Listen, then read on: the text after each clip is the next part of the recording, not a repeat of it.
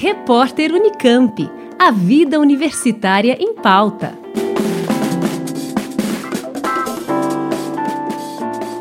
O idioma é parte fundamental de um povo. A preservação histórica de determinado grupo está diretamente relacionada à língua falada por ele. Ao longo dos anos, diversos idiomas estão desaparecendo ou correm risco de extinção. Esse esvaziamento cultural é sintoma decisivo e muito perigoso para o fim da história de uma comunidade. Conforme dados veiculados pelo Atlas das Línguas em Perigo da Unesco, a situação brasileira é alarmante. O Brasil possui 190 línguas com risco de extinção e, com isso, inúmeros grupos ameaçados. O professor Eduardo de Almeida Navarro, da Faculdade de Filosofia, Letras e Ciências Humanas da USP, analisa os motivos que levam ao desaparecimento de línguas. O que provoca o desaparecimento de línguas nacionais, por exemplo, é o enfraquecimento do Estado ou o domínio de um, de um, outro povo sobre aquele Estado. Por exemplo, foi o caso da língua latina. O latim vai desaparecer quando o Império Romano é invadido por outros povos e, a partir de um certo momento, vai se transformar completamente nas chamadas línguas neolatinas. O professor aponta a imposição do idioma do colonizador. A língua do colonizador é uma língua escrita. E a língua escrita, diante da língua de tradição oral, é muito mais poderosa. Ela tem uma força muito maior. A língua que se escreve se altera com muito menos rapidez do que a língua que não se escreve, que somente se fala. Essa língua está então realmente ameaçada quando ela é falada por poucas pessoas. Um exemplo disso são as línguas indígenas da América do Sul, sobretudo no Brasil.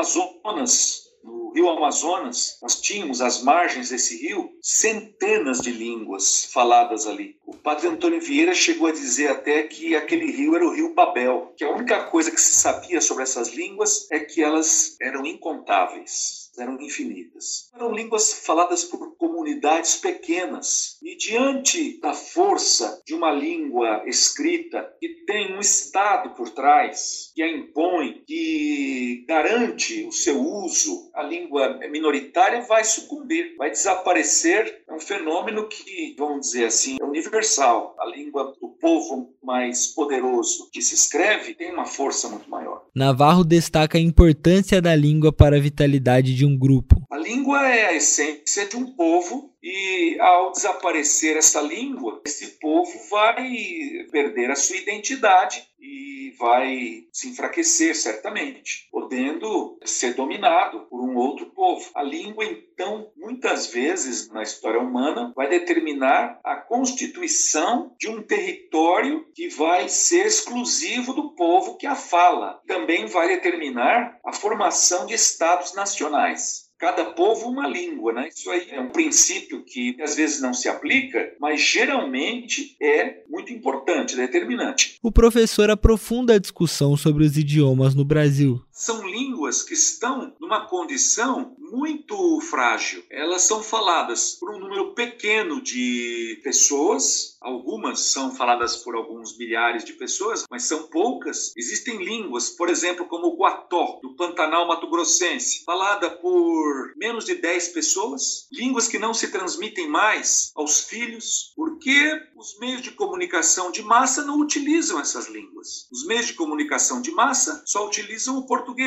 A morte dos falantes e a falta de continuidade pelos mais novos são aspectos determinantes para o fim de uma língua. A interação com idiomas hegemônicos e a exclusão sofrida em centros urbanos são decisivas. Os jovens passam a não desejar mais falar a língua dos pais e muitos deixam a reserva indígena, vão para cidades, começar uma vida diferente e aí nós temos o começo do fim de uma língua e a língua passa a ser somente entendida pelos filhos e passa a não ser mais falada pelos netos. Para conter esses danos culturais, são necessárias políticas de proteção e preservação um Estado que tome a frente e tome como uma política realmente importante né, a preservação cultural, vai ser fundamental. E, infelizmente, com o atual governo, nós tivemos uma perda de conteúdos aí muito grande no que tange ao uso de línguas minoritárias. Houve realmente aí um descaso com essa questão. Agora,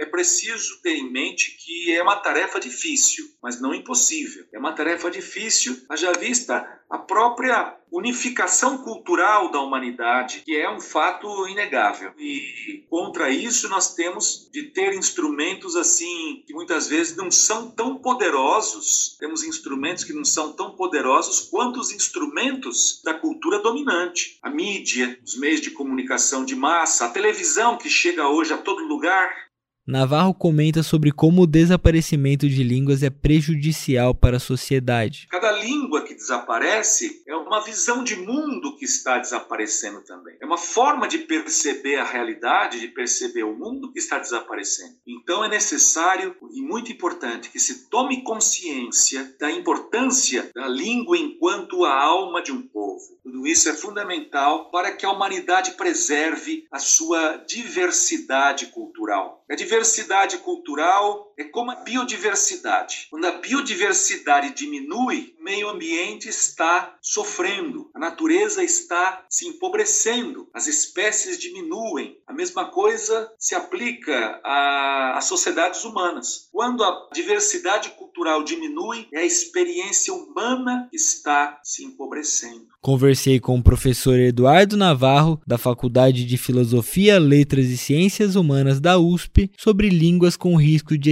extinção. João da Lara, da Rádio USP. Repórter Unicamp. A vida universitária em pauta.